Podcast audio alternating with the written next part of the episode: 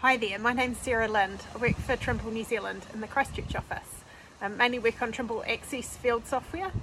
I am going to be one of the speakers at Dimensions 2022. The topic for one of my presentations is on optimising the map within Trimble Access.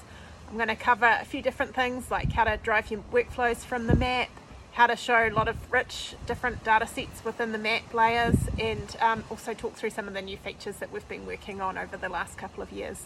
I'm really excited about Dimensions this year. It's going to be great to get out and travel again, to meet up with colleagues and customers from around the world and to hear you know how Trimble Access is being used out in the field, get some feedback on maybe how we can make some improvements.